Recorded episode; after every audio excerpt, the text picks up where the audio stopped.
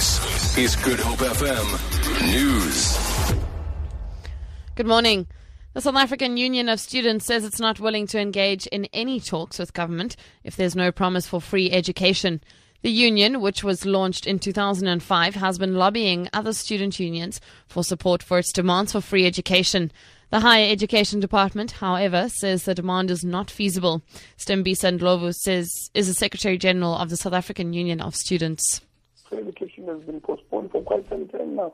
And the president established a task team that was supposed to look at the feasibility of introducing a free higher education in there. So people must not think that this union is a union that does not think.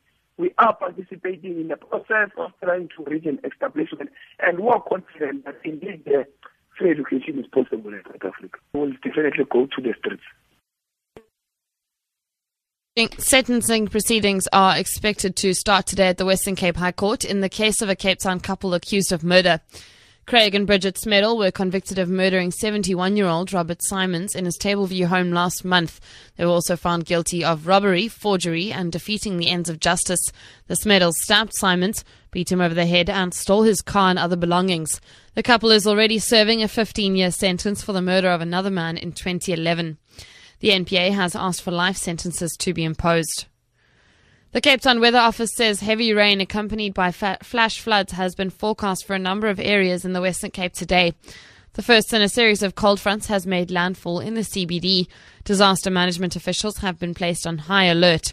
Forecaster Stella Necker says high seas and strong winds with speeds of up to 80 kilometers per hour can also be expected expecting some heavy falls of rain spreading over the Cape Winelands, Cape Metropole and the southern parts of the West Coast district from mid-morning into the afternoon, clearing in the evening. The heavy downpours can also result to flash floods.